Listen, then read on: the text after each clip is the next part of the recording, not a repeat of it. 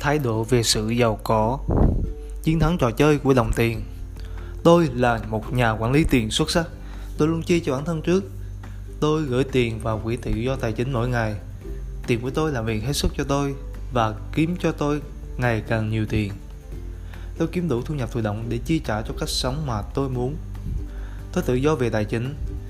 Tôi làm việc bởi vì tôi lựa chọn như vậy, không phải vì tôi buộc phải làm việc công việc kinh doanh ngoài giờ của tôi là quản lý và đầu tư tiền của tôi và tạo ra các nguồn thu nhập thụ động.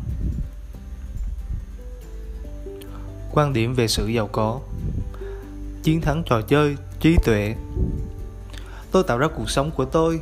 Tôi tạo ra số lượng chính xác những thành công về tài chính của tôi. Tôi chơi trò chơi tiền bạc để giành chiến thắng.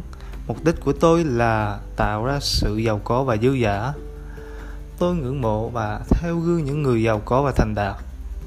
Tôi tin rằng tiền là quan trọng, tiền là tự do và tiền khiến cuộc sống dễ chịu hơn. Tôi giàu có vì tôi làm những điều tôi yêu thích.